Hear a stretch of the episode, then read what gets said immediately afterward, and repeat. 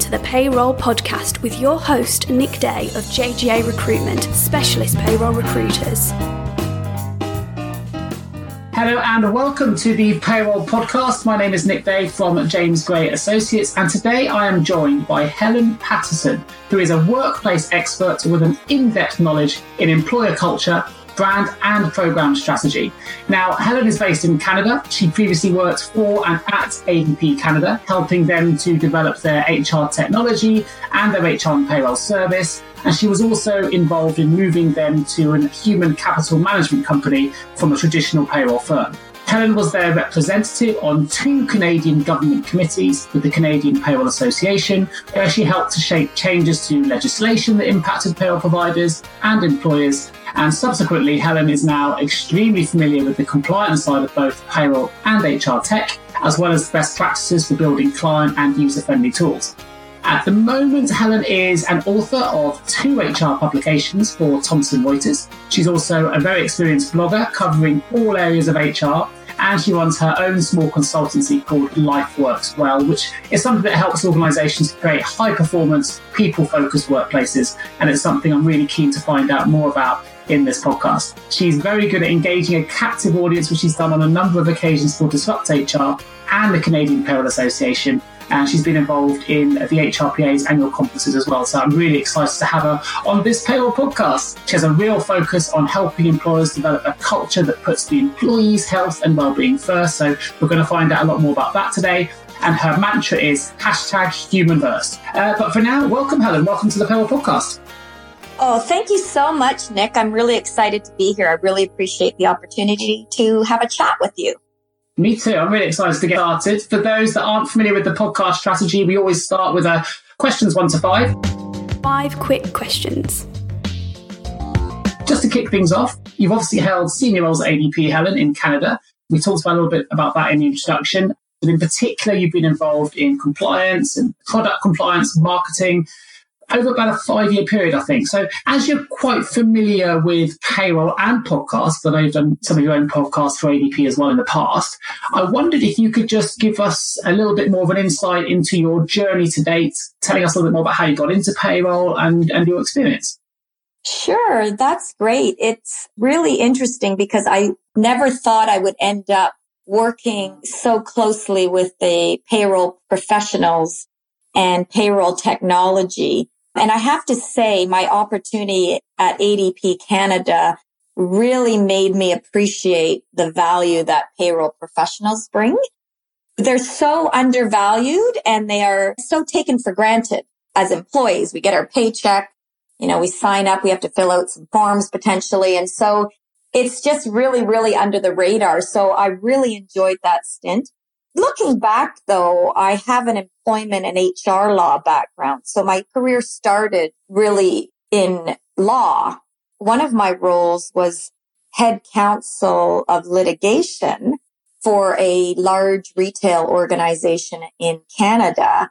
I had to manage a lot of files, but the employment law, the HR, all of the compensation things I handled internally. So that's where, you know, I started to learn about employment standards, statutory holiday pay, vacation pay, termination and severance pay, call-in pay, you know, all of these things, CPP, income tax. And I also, with that role, and then as employment law counsel at CIBC. So the first job was really as in-house counsel, learning about all of this. And because we operated in every province across the country. So I had to learn nuances between all of our jurisdictions here. And I also had to help with the HR team design compensation plans, stock option plans, and all of those payroll components when you're hiring and firing, not even really realizing it's connected to payroll really. Then I sort of shifted back to HR. When I came to ADP Canada, it was quite a new role. And that's where I really started to delve deep into helping them embed compliance components within the software. So that's sort of how I ended up getting to ADP Canada and starting to work with CPA as the ADP representative. And I think we're going to cover some of that a little bit later. So it was sort of not intentional, But uh, I had my own business for about seven years. The life works well. And, and then an opportunity at ADP Canada came up, you know, with this compliance role. And I thought, wow, this is really interesting. And the benefit was, of course, it was about a 10 minute drive from home and to the kids' schools and everything. It just was, wow, this is a really great opportunity and to learn something, get even more embedded in it. So that's how I ended up getting to the payroll experience. Great. I, picked up a couple of words that you mentioned. The first thing you said, not intentional. I think that seems to be a common thread for people that have ended up working in payroll. I don't think anyone to date that we've interviewed certainly has sort of set out on a career in payroll and it's always become non intentional. But actually, once they've got involved in the profession, it's kind of hooked them. They've really enjoyed it. I think something that's quite interesting is you said that it's uh, right at the start, that it's a profession that's often undervalued coming from your law background, before you had to learn all about the statutory laws and the statutory process involved in Canadian payroll, did you personally undervalue it as well? And was it a bit of a, a learning curve, if you like, to suddenly, I never knew payroll was so complex? It's funny. I don't know that I've undervalued because for me, if you learn more about me and my human first hashtag and everything, I really appreciate people regardless. Uh, you know, I've had a humble background, so I've had to put myself through school and I've had jobs in factories and flipping burgers and receptionists. And so it's behind the scenes and no one really knows what everybody's doing. You know, you show up and you fill out a few forms when you're hired. And back then, of course, everything was manual, as you know, and, uh, you, you kind of take it for granted. So obviously with the law, I definitely started to appreciate and understand the complexity because I have to tell you, statutory holiday pay legislation and what needs to be done is so complex in Canada. It's ridiculous. It has been like this thing that has followed me in my career. Every company I've gone to, it's like stat holiday pay headaches, right? It's like, I can't get away from this. Leave me alone, right? Because it is. I mean, for part timers, there's different calculations. You know, there's, you know, you want to press a button, but you know, technology as it was designed years ago, it wasn't like that, right? So that's why these technology companies have to evolve too, because we sure. are now in a global market with freelancers and we're changing here in Canada. There's been quite a few legislative overhauls because some of our employment standards laws have been in place for over 40 years and they just don't work for today's society. You know, and living wages, you probably heard about all those things over in the UK as well. You know, I just really learned so much and enjoyed so much about all these nuances. Same thing with vacation pay. It's never cut and dry. And because of the different nature of employment relationships or the contract with the company, it's very complex. It's not one rule. So it's really, really interesting. And just the HR payroll relationships can be improved. Sometimes payroll is part of finance. Sometimes it's part of HR. And so I have to say it's just been, I think, an overlooked profession. And now people I've met have been outstanding. And in Canada with the Canadian Payroll Association, they've really upped credentials and the profession has been highlighted more as a career path for well, new HR students. I think that's fantastic. We're, we're seeing similar things over here in the UK. So definitely it can be based within finance or HR. But we're trying, hopefully with use of this podcast as well, to try and raise the profile so it has more parity. Um, now I know that in your experience, you've got a lot of expertise in embedding regulatory payroll requirements into payroll products at ADP. And you're obviously quite got your finger on the pulse, if you like, when it comes to technology and when it comes to employee cultures and all those things we're going to get into in a little bit more detail in a moment. But in relation to the tech side of things, are there any particular technologies that you're seeing in Canada that are already affecting payroll HR operations, or, or do you think they're going to start to come in? Oh, yes, I think so. It's interesting. When I joined ADP Canada in 2013, they had been moving from a payroll company to an HCM technology company and then into HR services. So many of the traditional payroll companies here are really looking at the whole employee life cycle, so to speak. So, and how you can integrate from the time of hire and having that pay move through other parts of the technology software. So it's not just a simple human resources information system anymore. So it's, it's been quite interesting. I think one of the things I think that is going to be, you know, obviously datification. Josh Bersin, who's an expert over here, has been talking about it since 2015. HR analytics, which includes analysis of compensation and benefits and pay rates and time off. So that we've been hearing about, as you know, for a few years. But what I have found interesting, one of the things that has been in the west side of our country, so out in like BC and Saskatchewan, the prairies, Alberta, yeah. so the west side, there's been um, quite a bit of growth in the use of pay cards. So pay cards instead of having a bank account and with new generations. And they do this in the States and ADP had a, a card called Aline. And so they were mm-hmm. looking at Canada regulations, but they put their pay on pay cards. Yeah, that's pretty interesting. We'll have to see if that's going to be a growth area or not. Again, there's always so many regulatory things that go with that. Sure. I think obviously you've been probably hearing a lot about blockchain. I wouldn't say a lot. I think it's, um, I've done a, a, little bit of a series of articles to try and educate the, the payroll market. I think it's, we're just starting to see bits and pieces come out now about the future of payroll and blockchain. Mm certainly the, the payroll yes. card system is something we don't have in the UK as far as I'm aware. So that's quite an interesting potential mm-hmm. development for the future for employees over here. Yeah. So I will be interested to see what happens with blockchain. Things happen pretty slow, as you know. Like even though the pace of change is so quick, but even like technology being updated and enhanced, it takes a long time to change, especially for payroll players who have been around for a long time where they had already built, right? And their mainframes are connected and everything else. So now I think that the newer players and the startups and the ones that can build from scratch are probably learning about all the headaches and able to maybe address them a bit smoother. So, cause even, you know, if you think about online pay stubs, that took forever to get there's still people that get the hard copy paychecks, right? So, and that's, you know, those are things that take a long time, but direct deposit, you know, you had to get consent from employees here. And the law, believe it or not, that was the requirement you had to, and we're like, come on, like 80% of people are doing it anyway. That's where the Canadian Payroll Association and their members would, you know, which I participated as a member on some of these committees we would sit with the government and say, you know, we need legislative change takes so long. Governments change and then you're dealing with new governments and it's just, come on, let's get with the 21st century. What I think is interesting about the blockchain is that there is this whole encryption and making things anonymous and that protection potentially is there for information rather than going through this third party and paying them on both sides, both employers and the payroll vendors or, you know, having bank accounts, all those fees. So it'll be interesting to see what might happen there.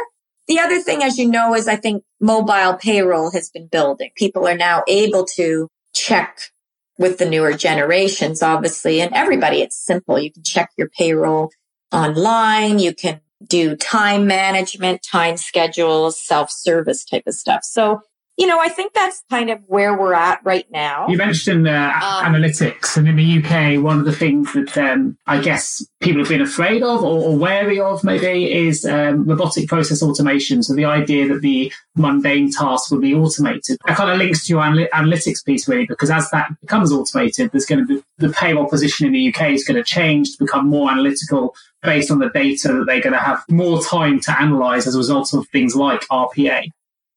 Yeah. And actually, you know, when I, I had been thinking about this, I actually had AI in the back of my head because that's such a topical thing here, right? And globally, artificial intelligence and whether again, looking at productivity, efficiencies and how can some of this take over. One of the other things that's really interesting is I don't know if it's the same in the UK, but even the governments themselves from a technological standpoint is it takes a long time to have change. Yeah. So when I started out in my profession years ago at CIBC and HR and you know, even government websites have changed so much in 10 years, right? Sure. So the amount of information that's available and as an example here in Canada, Ontario and Alberta that if employers aren't compliant and they've been found to like get fines because they haven't paid correctly, Yeah. So say they haven't paid or statutory holiday or severance pay or vacation pay. They actually put the company's name on their website. So they've been doing a lot, a lot of audits here on that because of this underground economy. And people sometimes just don't know. Whereas that's where these outsourcing or payroll providers, like they know what to do if they can embed all these clients rules in there for you and help you minimize having to do manual work or, you know, you don't always understand. You're growing your business. You're focused on selling and products. And your last thing is like thinking about all of this, but you should be, right? It should be a, a higher priority and it's not always. So, so that's been kind of interesting. AI, yeah, the whole robotics thing, because I had come up with a word before about, you know, simplification. We want to make things simpler, not more complex. And so even governments are looking like, how do we make it easier where we're going to get information? As an example, when you leave an organization, you have to file records of employment. Yeah. And automating that has been happening where you can do a lot online and sorry, employees can get something digitally now. So it creates a quicker process. Sure. You know, it's easier when there's a set payroll run, as you know, but a lot of the better the improvements are, you know, off cycle, you know, when someone's terminating in the middle of a pay cycle. And so those are those improvements, but also making life easier. Like if I'm hiring someone, age restrictions, when do they start paying into the Canada pension plan? Because students start younger now um, and there's age restrictions. So having a system like where, oh, wait a minute, you can't put this person in. It's automated, right? So it's looking at those, how it runs and where you can make those simple. I'm saying simple, but behind the scenes, we've got all these coders Sure. and having worked with all the tech, sitting with technology folks and realizing, and even for me being a client when I was working with our outsourced vendor to try to get one code change, it's a very, you know, for one code, adding a new leave code or something, it's not always that easy. No, no, well, payroll's complex, isn't it? So it's even harder sometimes in payroll to make one change. Can sometimes involve a number of different processes and uh, and amendments from a coding perspective. But it doesn't surprise you've been involved in that kind of work because I know that you're a huge advocate for creating healthy workplaces. So if you can make things simpler, that's obviously something that's quite close to your heart. And I'm assuming that's probably part of what's behind your business, your Life Works Well consulting business, which you launched in 2008. I know that you've got a lot of experience in uh, sort of creating amazing workplace cultures. So can you talk to me a little bit more about that kind of work and what your beliefs are sort of going forward? Yes. And this is really where that holistic view is important. Every employee is to be valued, right? Whether you are opening the door for people or greeting them at Walmart as Sure. an example or right through to, you know, the floor. And so my human first mantra, it's funny. I started using this hashtag a while back.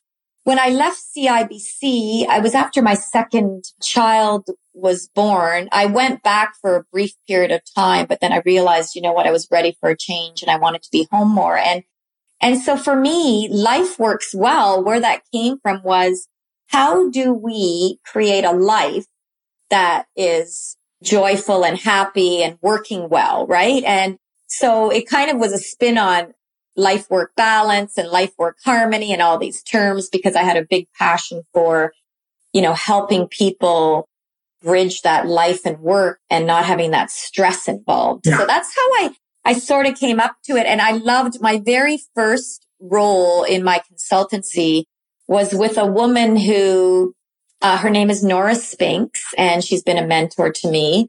And she had a company called Work Life Harmony and she had been a consultant for years. So she actually worked with the government and helped them create this employment insurance for maternity leave and parental leave. She was involved in creating those supports for workers. Right. So when you leave, you actually have a bit of financial support through the government. And so that's where I had such a great time and it just aligned with me, even as a manager at CIBC. I didn't even think twice about giving flexibility to my workers and work can get done in many different ways. It's the outcome that's important. It doesn't matter if you're home for a bit or you want to drop Mhm. your kids at school or you have an appointment you need to get to. I trust that you're going to, you know, still deliver. Sure. And um, I had some interesting experiences. I actually hired a woman who was pregnant. And she's like, are you sure? Like, I'm going on maternity leave in like two months. And I'm like, you're the best candidate, you know? Right. Einstein famously said that insanity was doing the same thing over and over again and expecting different results. We believe it's time to try a new approach to recruitment. JGA Recruitment specialise in recruiting the top 15% of payroll and HR talent using innovative 24 7 attraction strategies that are proven to improve quality of hire, candidate retention, and return on investment. De risk your recruitment process today and hire better talent faster with JGA Recruitment. Visit jgarecruitment.com to find out more. That's super refreshing Yeah. to hear because, you know, that, that doesn't happen often. And the fact she's still there and did a great job means it was a good decision, right? So great. Oh yeah. And the other woman was a single mother who had two young children and she worked in Ottawa, but our office was in Toronto. And, you know, we did work across the country in employee relations and I managed a team that did like human rights investigations. That was one of my first jobs. And again, why are you not applying? I knew. So we actually built a little home office where we we spent like two or three thousand dollars. That was all it was to make sure that she had a little locked room for the confidentiality within a room in her home. Yeah. And we made sure it was health and safety. And so she was able to, cause you still travel, you can do that from everywhere. You don't need to be in an Ottawa office. And it just made her life wonderful for her two children. And she was fantastic at her job, right? So, and I've taken that with me. So this is what I want to, you know, life works well is about, there's a number of ways to create healthy workplaces. It's life work strategies. It's treating people as humans, having respect in the workplace. So all of the, you don't need the laws if you have the right type of values and respect first, Sure. right? I think- You're not going to, you're not going to get into trouble. So it's more the proactive versus reactive role of HR. right? And interestingly, And so- when you do those kind of things, I'm assuming that what you get back, because they know how much flexibility you've given, how much trust you're showing in them. So presumably you then get that sort of back in spades in return because you know, it works both ways. So they know that you've given that faith to set up an office in that room. So she's going to, that individual's going to go, you know what, I'm going to give everything to this company because they've given everything to me. So it kind of works better for both parties. And that's true. And that's what I experienced too, because I had a lot of fertility issues. And so when I was actually a senior director, like a very high level role at CIBC, when I moved from the mm-hmm. legal into the HR at CIBC, so I needed the flexibility to go for blood tests and oh, it was a nightmare. But anyway, that's another, that's another podcast, Nick. Sure. they supported me so well and we had that's a long story, but we were also trying adoption and all kinds of things. And I wasn't feeling like I was there for my team. It impacts you. You don't realize, right? But they gave me the supports. And then I had a little bit of a leave of absence at CIBC because I had been going through this for about seven years. And I just said to my boss at the time, I really feel like I need this bit of a break because I'm not feeling like I'm delivering my 100% here for the team and everything else. It was the best thing ever. My boss, you know, supported me for it. I came back refreshed. Actually, I came back pregnant. Oh, if wow. you can believe it. I didn't know. Like the time I left, I was like, oh my gosh. So things happen, but I delivered this huge project and it was like the am- most amazing thing. And my, I remember my boss saying, my manager saying, wow, this is, you know, this is you, Helen. This is like, you're a high performer. And, and it was just, again, the support. And I still bank with CIBC today because Right. as an employee, I was treated so well. Yeah. So I think that that's all about it. Leaders. And, you know, we read about this, Nick. We read about this all the time, yet people have such a hard time implementing this and living. And I've talked to so many people about they realize like it's so hard to sometimes describe this kind of culture Are you able to define Are you able to sort of then come up with a couple of maybe bullet points or step by steps that people can sort of listen to as a strategy, if you like, to help develop high performing payroll teams and operations? And if there's a leader or a payroll manager listening to this, what would be the sort of key takeaways or key steps that people can sort of take on board now from listening to this and then maybe implement into their teams? Yeah, that's a great question. I, I, it's really interesting because I think the thing is it's taking that step back for a bit and listening and communicating. I think one of the biggest challenges is that people are rushing so much in this busyness world we have. Sure. They're not taking that time to pause and, you know, that continuous improvement. I've sort of came up with this term and I always came up with weird combination terms and it's like simplification and innovation, right? So it's all about getting back to those basics sometimes. So taking that and really helping employees be the best they can. And it takes a lot of communication. I think one of the biggest challenges that happen in those organizations where they fall off is they don't communicate well. Sure. And they don't respect and they don't set these like boundaries in a way, right? As far as that and have signs and have that. So it seems so simple sometimes, but it, it's really just going back to, okay, everybody's a human first, right? Right. You have a life outside of work for the most part. Other than, I mean, sometimes entrepreneurs, that's their life. They have their purpose, right? But if your mission and your vision and values aligned and you're actually living it, so be proactive. And it's that communicating goals, setting clearly, right? And finding time to have fun. I think very important. You know, having fun. Yeah within it. And I think being there because everybody is a human. So being there and understanding. And as you know, like organizations are moving more to a coaching environment. Sure. Sure. You know, and they're getting rid of annual reviews. So, you know, payroll leaders can do the same thing as any other leader, right? They're I think you highlighted something that's really important. Talking. Really important at the moment. Yeah. And it is talking really. It's you know, with RPA coming in here, which is scaring people because payroll people in the UK are worried that, you know, they may lose their job because it's going to be taken over by a robot. I, I've been trying to say to the UK payroll audience, look, robots can't take over the human element of what you do. And the communicative piece, the amount of responsibility that payroll people have in terms of influencing things like employee engagement, that kind of stuff can't be automated by a robot, in my view. You can't take away the, the human intuition, yeah. the human communication piece, the, the bit that's so important in making any business, particularly a payroll function, work optimally we're certainly we're seeing as recruiters that payroll communication skills and stakeholder management skills and the ability to communicate complex information uh, in a way that people can understand to improve the process are kind of now more important than we'd ever seen before. And that's the case with every managerial role. You know, I've been in HR for a long time. So one of the biggest challenges has always been to get those managers to move away from the, the business, the day to day and, and manage sure. and coach and those soft skills. So what, you know, I think it's, we're in such a great time right now where there's so much on emotional intelligence and getting rid of ego and moving people to those real human centric focused environments. And if employees are engaged, as you know, and we've read about mm-hmm. it, so I really believe this, that the customers will feel it. They'll skyrocket people will love to come to work and they love to engage with their colleagues. Think about how much time you spend there. Some people want to go. They don't want to work remote anymore because they love engaging with people and they have fun.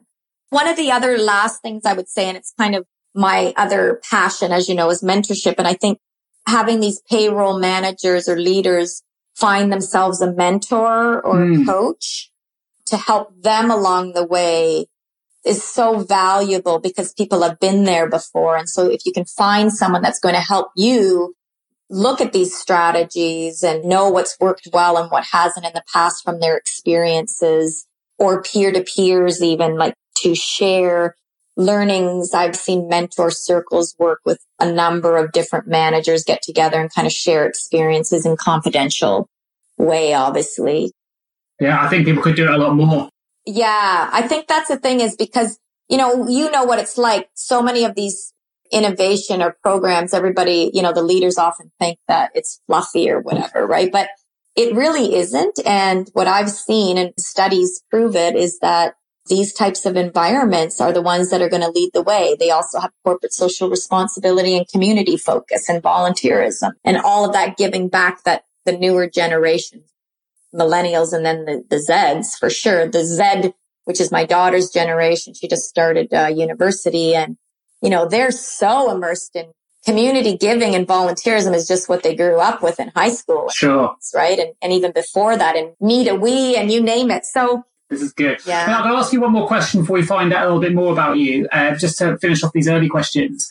But first of all, for those of you that haven't yet subscribed to this channel, perhaps you're listening to the podcast for the very first time, or if you haven't shared it yet or reviewed it on iTunes, please do so. I'm going to go to a very quick payroll podcast specific advert break. Bit of fun. Hope you enjoy it. I'm going to go straight back to one final question before we find out a little bit more about Helen. Enjoy. This is the podcast you really need. Meeting people, helping shape the payroll industry. The Payroll Podcast, this you gotta check. Hosted by Nick Day, bringing in so many guests. Director of JGA Recruitment, uh-huh. Nick Day. Break it down, show them how we do it. From the latest tech and payroll compliance issues. Uh-huh. Let's start the conversation, see how we can improve. Yeah, Vicky Graham, Richard George, that's the name of few of the guests that we've had, and so many came through. Let's uncover these topics, and it ain't no debating. From GDPR to payroll training, workplace psychology, so important, can't deny. You don't wanna miss an episode, so make sure you subscribe. It's the Payroll Podcast. Now you can't forget, hosted by Nick Day, bringing you the coolest guests. Yeah, the Payroll Podcast. Let's elevate your payroll career. Subscribe now for those in the UK, they won't be familiar, I don't think, with the Canadian payroll laws, if you like. So I read some of your articles that you've written for ADP, and the one that really stuck out for me was the one on pay equity. And I want to touch on this because I think our payroll listeners would really enjoy learning about the pay equity concept, which you have in place in Canada, which I don't think we have, or I'm pretty sure we don't have here in the UK. I really enjoyed the articles. I wonder if you could just sort of enlighten listeners on what the pay equity scheme is in Canada. Oh, yes. It's really interesting because just to give listeners in the UK or outside of Canada that might not be familiar or even within Canada, because not everybody always knows this, that we have kind of a unique structure for laws in Canada because we have a federal jurisdiction which applies to certain types of industries. So we have 10 provinces and three territories. And each of them have different separate laws that apply to workers. But then there's this federal jurisdiction. So when you look at it, I, what I say is, well, we really have 14, even though there's only 13 physical places. So right there, there's a complexity of doing business in Canada, right? So in the federal jurisdiction, it applies to airlines, telecommunication. There's a list of industries. And what's interesting about that is and the banking industry was one of it. So this is where I learned a lot about federal is that regardless of whether you are working in a branch in Alberta or Ontario or Manitoba, the same law applies to you. Whereas if you're a provincially regulated industry would be like manufacturing or others. If you're operating in only one province, Ontario, those are the laws that apply. Right away, you have to kind of understand that. And so pay equity law doesn't exist in every jurisdiction in Canada. It does apply to the federal. So pay equity has been in place in a different way. I mean, the federal and banking, there's a lot, employment equity and all kinds of things. Ontario, where I live and work, is one of the jurisdictions, as is Quebec, that has pay equity laws. So if you're a business that operates in those, you have to understand pay equity. And so many people understand the concept of equal pay for yeah. equal work. If I'm a female doing the same and a male and we're both doing an industry analyst job, that's easy to understand. And we have the same level of experience and everything else, then our wages should be essentially the same, right? But what pay equity does is it takes it a step further and it says you must also have equal pay for work of equal value. And that's where the complexity comes in because that mm-hmm. means you actually have to assess every role within your organization. You assign points and there's a couple of different methodologies to do this, but you assign a point system to these jobs to determine whether they're the same. So one example would be, is a receptionist job the same level of points as a construction mm. worker. just say in a, in a construction company. If it is yes, if the answer is, Hey, they're both worth 80 points as an example, those two jobs have to also be equal pay. And so that's to going to your salary bands. So what happened was organizations would have to do this process. And then if there was an issue, they would have to make pay equity adjustments. So say the construction worker was, you know, the starting rate was $16 an yeah. hour, but receptionists were getting $14 an hour. The company, because there is supposed to be equal pay for work of equal value, then they had to up the receptionist to $16 an hour as a starting point. So I try to make that sound simple, but you can imagine the complexity of the process sure. that goes involved. And there are actually what's really interesting is that there's been a lot of change and there's been a lot of highlight in the US on pay equity. And you read about it everywhere where women are getting paid 70% in jobs versus 100% equal pay for the same job. But this goes that step further, yeah. as I said. So yeah, my article, Pay Equity Pays, I wrote like, oh, last year sometime when I was still at ADP Canada.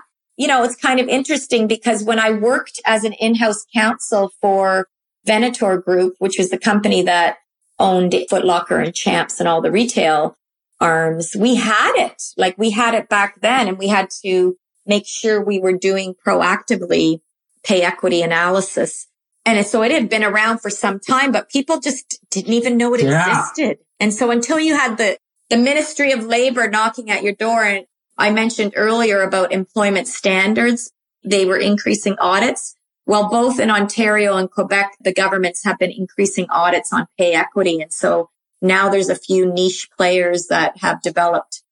Professionals in the UK can be quite thankful that we well, I'll say thankful since I don't have to process it. Probably not thankful I don't have it. It sounds like a very good scheme. We've got the gender pay gap reporting, which has come in here, talking about trying to highlight businesses where there's definitely a difference between what they're paying male counterparts or female counterparts for the same role. You can get exposed, but like you mentioned earlier, in the UK, if you're a certain size business that has a, a gender pay gap. So I'll actually say that takes it another level forward. Yeah. Yeah. So the gender pay gap, I was aware of that UK when I was at ADP. We were researching because I worked closely with legal and our right. global mm-hmm. partners. And here's an interesting thing. So think about that. I mean, a lot of companies and then countries follow suit yeah, actually, yeah. right? Canada's been very progressive in this and same thing with human rights, right? We, we seem to be well beyond others sometimes, but what is interesting from a payroll technology perspective is that in the US, because of the similar reporting requirements they had, which the UK is going to be doing. They created some technology to help employers. And I think that's where I was saying earlier about if you can have it embed and be innovative about how that paid data is going to be used in different ways and create reports. Imagine how easy that would be. And even if you had an auditor coming in as a company and you're able to just spit out your data, right? it's very interesting times, I think. And so it's really important, especially in Canada. You know, we see that organizations are taking a look at you know, structuring this. Uh, but I think, you know, the newer generation and women, we're getting a lot. Yeah, well, we're going to find out a little bit more about your advocacy for promoting women leadership in a little while. Before we do so, I'd like to just go through a quick, quick fire round with you so we can educate the audience find out a little bit more about you, really. Time to find out more about you. So if you're happy to run through a couple of quick questions where we can find out more about yourself, Helen, that would be fab. Number one, how would your friends okay. describe you and how would your work colleagues describe you? You know, it's funny you asked that because I have been working with a coach this year. This was something a little bit newer for me. I've had mentors in the past, but I've actually worked with uh, a coach and one of the exercises they had asked was for me to go out to friends and colleagues and family and ask them to like say, why is Helen awesome? And what is she the go-to person for? So it's kind of funny yeah. when you see what other people look at you. But I would say that a lot of my closer friends and people that know me well say I'm pretty funny. I like to laugh. I like to have fun, kind and caring. You know, I really am a, a giver. I really feel like that's kind of who I am. So they would probably use some of those words. You know, I like to get out of my comfort zone. Colleagues, I think they'd say a lot of the same thing, but I think that I am one of those positive Yeah. people. Yeah, colleagues and like a definitely look for the silver lining type of person, you know, get it going, energetic. Uh, your passion is definitely coming across. So I would, I don't know who, as well as your friends and colleagues would know you, but I can vouch to say that that's probably the same way I would describe it in the short time we've got to know each other. So more than fair, I think. Tell me something about you then that perhaps other people won't know about you.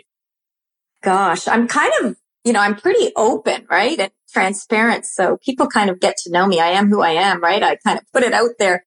Think a lot of people wouldn't know. I might have mentioned this earlier that I actually, you know, came from a pretty humble background, you know, not a lot of income in my family.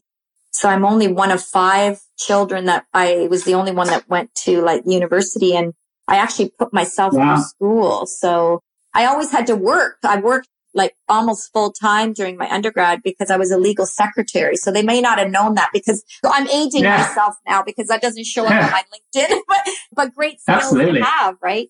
So something a little bit different. You're abducted by aliens who want to learn more about our species. What item would you take with you?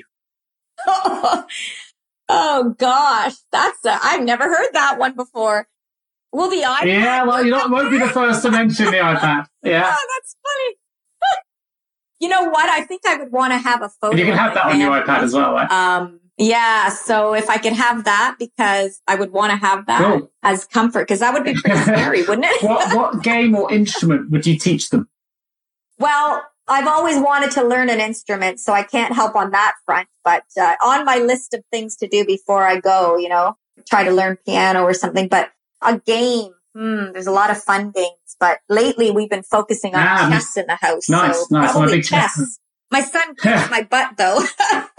he's really good. He's 11 and he's he's really good. He's uh, so I kind of have been playing a lot more of that. So Excellent, excellent. Uh, what do you tell them about humans? Oh gosh, we are very complex, aren't we? I so what definitely truth or human trait that. would you hold back from telling them about humans? Um, I wouldn't want them to know about narcissism and maybe big egos, right? And you know from getting to know me a little bit already and my human first, right? It's One of the things I want to find out more about is I know that you're a huge advocate for promoting women in leadership. Uh, but not just women in leadership, also motherhood in the workplace, and you've touched upon that a little bit already. Can you tell us more about sort of why this in particular is important to you, what you've seen in the market, and I guess more importantly, how you view the future? Yeah, this is such an exciting time, I think. You know, even when I went to law school, I'm pretty sure we were already getting closer to like 40, 50% of the students were female. And so seeing women get into STEM more and my daughter's in science. So that's pretty cool. So technology, math is being encouraged. Right now, I'm part of an organization I joined last year that is called Okay. SheEO, which is pretty cool. And it's such an amazing group. A woman named Vicki Saunders who started this. Her vision is to have a $1 billion perpetual fund that is for women entrepreneurs. And she's gone to Canada, Australia, US, a few other countries. She wants to do this globally. And it's so amazing because I joined as an activator, which means Yeah. I just gave my money and I wasn't expecting anything in return. It was just like a membership fee sort of thing. And it was my contribution. So what they do is they collect this. We, as a person that contributes, gets to vote on which entrepreneurs get to um, have access to this fund, depending on how much they raise. And so, you know, last year there were seven hundred thousand dollars that was shared by seven young women startups. Not even all young. I just think it's wonderful. And women in leadership, obviously, large organizations. I mean, you've read studies about it, right? There's still a very small gap with women in those leadership roles. And what I'd love to see more is women who are family, because I found in my experience, a lot of times the women that have been on the leadership team have been women that don't have children or their children have grown and they're gone off so they have more free time. But it's tough because it's that trade off, right? So supporting that motherhood and fatherhood too. I love that you know, more men are taking parental leave now. At CIBC, there was a young lawyer, and I think he might have been the first lawyer to take a leave, a parental leave, paternity leave for having that. So I think it's really, really important. I'm involved in a few other organizations. I mentor some young women, which I always find is reciprocal anyway, because uh-huh, I learn just sure. as much from them. In the future, I would love to continue to see that women's careers aren't necessarily penalized in a way because they, yeah. they have a family. So yeah, very passionate about that. I love supporting women and women's causes and things With like the, that. Um, so. increased number of agile supportive workplaces and the ability to work from home that really hopefully less opportunities for employers to discriminate based on a mother working from home because you know what if they've got the facilities to work and they're able to to work in an agile environment then there's no way they should be discriminated against someone who doesn't have those commitments Definitely. And I mean, a lot of companies, you know, especially in the tech industry, I think there's a lot of remote workers because sometimes those commutes are so long. You know, you're going to have much more productive people if they're healthy. That's kind of going back to my life works well is creating these types of programs that help people be their best self, right? You're healthy. You're not driving three hours a day trying to get to the soccer game. You're actually getting 10 hours of work done in a day because you're at home and you actually are closer to the drop off and things like that. So I think there's a lot that can be done to support that in organizations that again, that giving back, like what you get, the support you get as a, an employee, right? So that links in with your hashtag, doesn't it, of human first? Something that you're really passionate about. If I was a payroll manager at the moment listening to this podcast, how would you recommend that they utilize your hashtag human first of slogan, if you like, to help improve the success of their payroll teams and perhaps, and perhaps the people they're responsible for? Yeah, I think we've touched on this quite a bit. You know, recognizing that there is this life outside of the organization. I think flexibility is how I would describe it the most. And that's something that's, there's been a lot of research here in Canada and even some of our governments have gone out with studies on flexibility and potentially even sure. legislating it, if you can believe it. You would think that it's understandable, but that is, I think that that's where is like getting to know people for who they are, right? Outside of their role and respect, right? It's all intertwined in a way that you're going to get so much more out of your employees if you approach it that way. And so payroll managers, we talked a lot about this earlier about the people side and the soft skills side is that when you recognize that people have interests and passions and, you know, they like to run outside of the workforce or they, you know, they're gardeners or, you know, it just, it's really bringing that, those values in and that proactive strategies sure. versus reacting and coaching, right? So if you know what the skill sets are or, you know, it's interesting. There's a lot of debate right now about whether it's strength or you build from strengths in your team or you can create good habits. So your people are all going to be different too. So they're not all cog, you know, as opposed to this. So even though those aliens find out we're complex, I mean, sometimes that's a good thing. Now, before we finish this podcast, I, I know that um, the listeners out there will be really keen to find out more about some of the expertise you've had over what is a 20 year history working in a diverse number of positions across payroll and HR. So I wondered if you could share some examples or a, an example of a project you've worked on that required some innovative out of the box style thinking. So I know that's something that you've always been able to do across all of your employers. So if there's a particular example of a project where you've needed some innovation um, and perhaps you, have thought outside of the box, I wonder if you could share it with, with listeners. Yeah, that's a great one because I've I've been involved in some really exciting things over the years. Kind of linking it to payroll, I can one project comes to mind which was dealing with compassionate care leave and I don't know if you have something like that over in the UK, but here this was introduced way back, I would say at least 10 years ago or something, but it was unique at the time in that the government was going to support like they yeah. do with parental leave and maternity leave support employees to take time off and to get some pay when a family member was near the end of their life. So it's kind of like the opposite. You have this birth, beautiful, and sure. this is very difficult time. And so I was very, very proud of how most of the times you just think about it and you just put in a, uh, you know, put in the laws and that's it. But with this, we really pushed the team. I managed a policy subcommittee at the time and a couple of us pushed our executive to say, Hey, let's look at something different. Let's like enhance our employer brand here and do something really unique and try to do something. So we created a whole bunch of tools and we ended up asking the senior executives to support some additional pay for these employees during this very difficult time. And so to get 100% of their salary. And so I was very proud about that because we had to push for that and we actually had to get the advocacy part mm-hmm. of it. And we ended up being the first bank to do it. And they went out with press releases and all kinds of stuff like that. And of course, all the other banks followed. So that was pretty cool. That was a lot of fun. Really quickly, one other one on the ADP side, which was again more recently, which was, I think, quite innovative was launching the HR services in addition to payroll and HCM technology being the first one in Canada to kind of combine it all.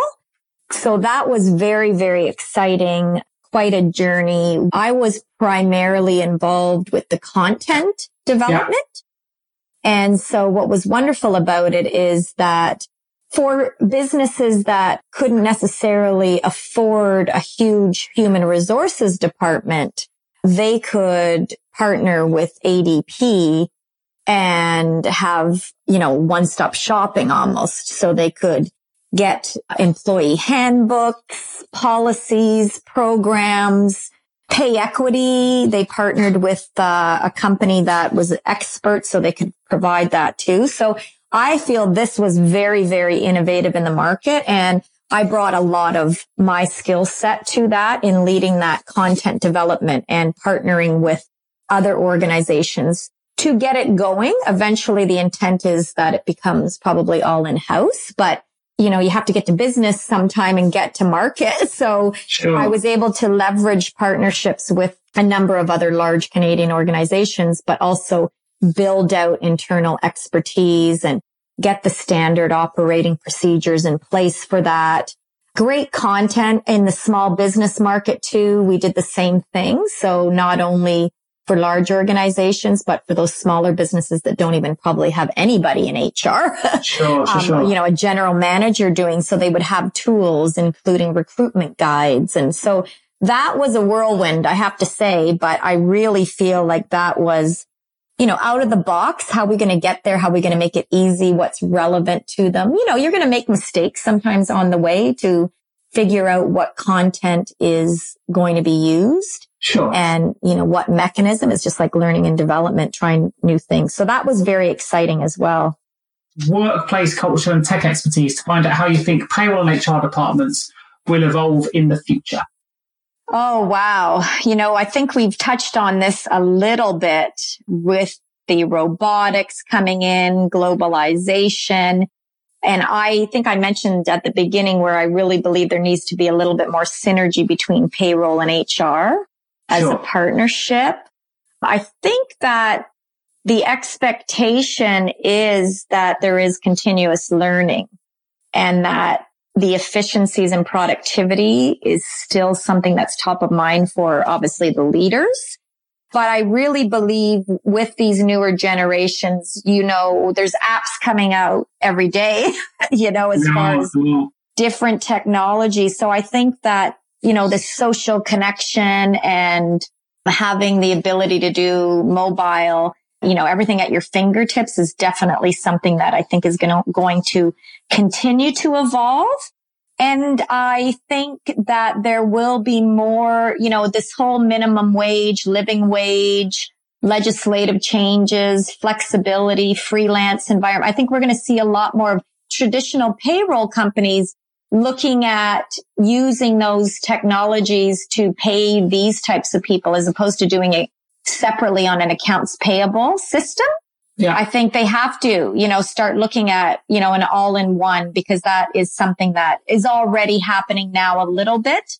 So that's a lot. And I just think continuously like this whole emotional intelligence and bringing back people skills and soft skills into workplace culture is something that organizations are continuing to look at and community involvement, volunteerism. So if those companies focus on those types of things, they're going to really innovate and um, be the leaders in the future. No, I think that's a great way to finish because I think that's something that you know I'm really keen to stress to payroll people out there at the moment is that those soft skills, that human element piece. It's not going to go away. It's going to become more and more important. So don't be fearful of the robots. Just uh, confident in your your own you know human soft skills and experiences and utilize those to, to deliver a really good payroll function. So we're going to open the vault to finish this podcast. Entering the vault.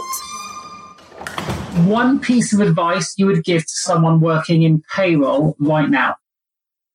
Well, I think you've heard the theme already. Continue to learn, really yeah. keep up and continue to grow and find yourself a mentor or a coach, someone that you can go to and help bring you to those next levels. So Fantastic. it's kind of two things, but I think they go hand in hand. Absolutely. With the benefit of hindsight, what would be the one career decision you would change? Aren't we supposed to say to this, Nick, that, you know, our journey took us here? It did. It this did. is what was, yeah. But you know what? I have to say there is one thing and it's sometimes I don't have any regrets. So think of it that way because it's all been great, great learning. That's my, I love to learn. Sure. But I think in hindsight, when I was going to law school, I had an opportunity to do a combined MBA.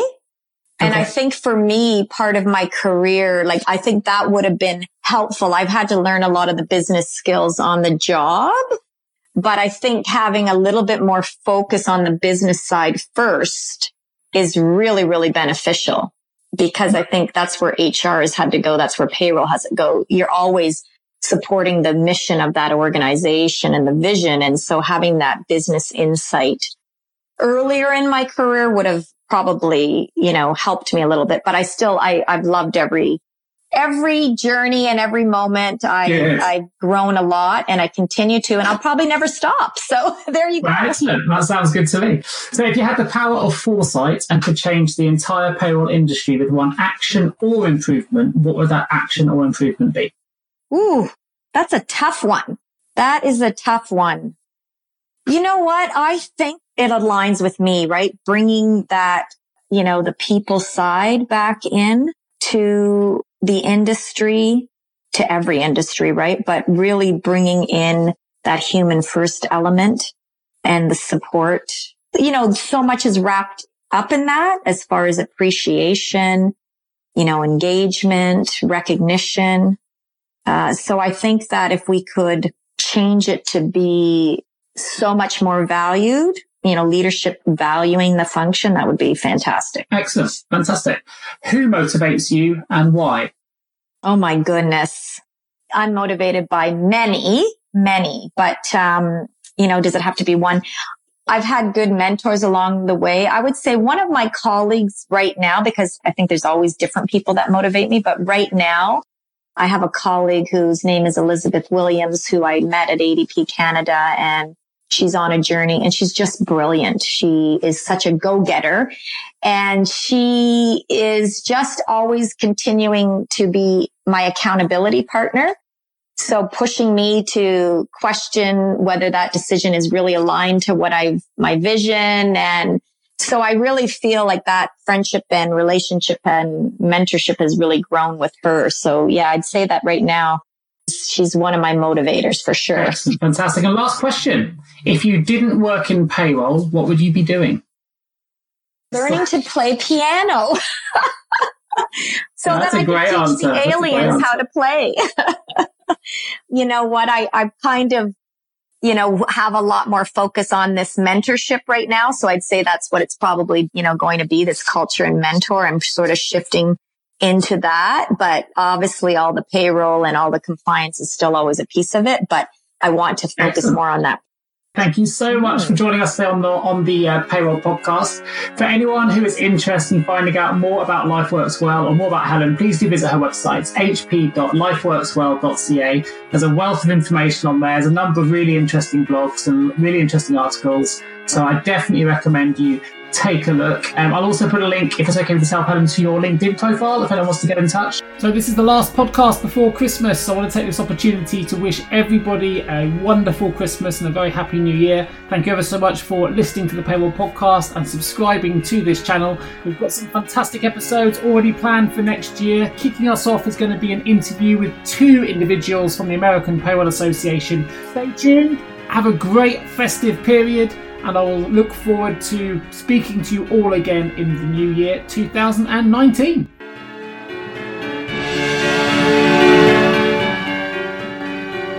You've been listening to the Payroll Podcast with Nick Day of JGA Recruitment, specialist payroll recruiters. If you would like to feature on a future podcast, please contact us. For a wealth of world class payroll content, please visit us at jgarecruitment.com. See you next week.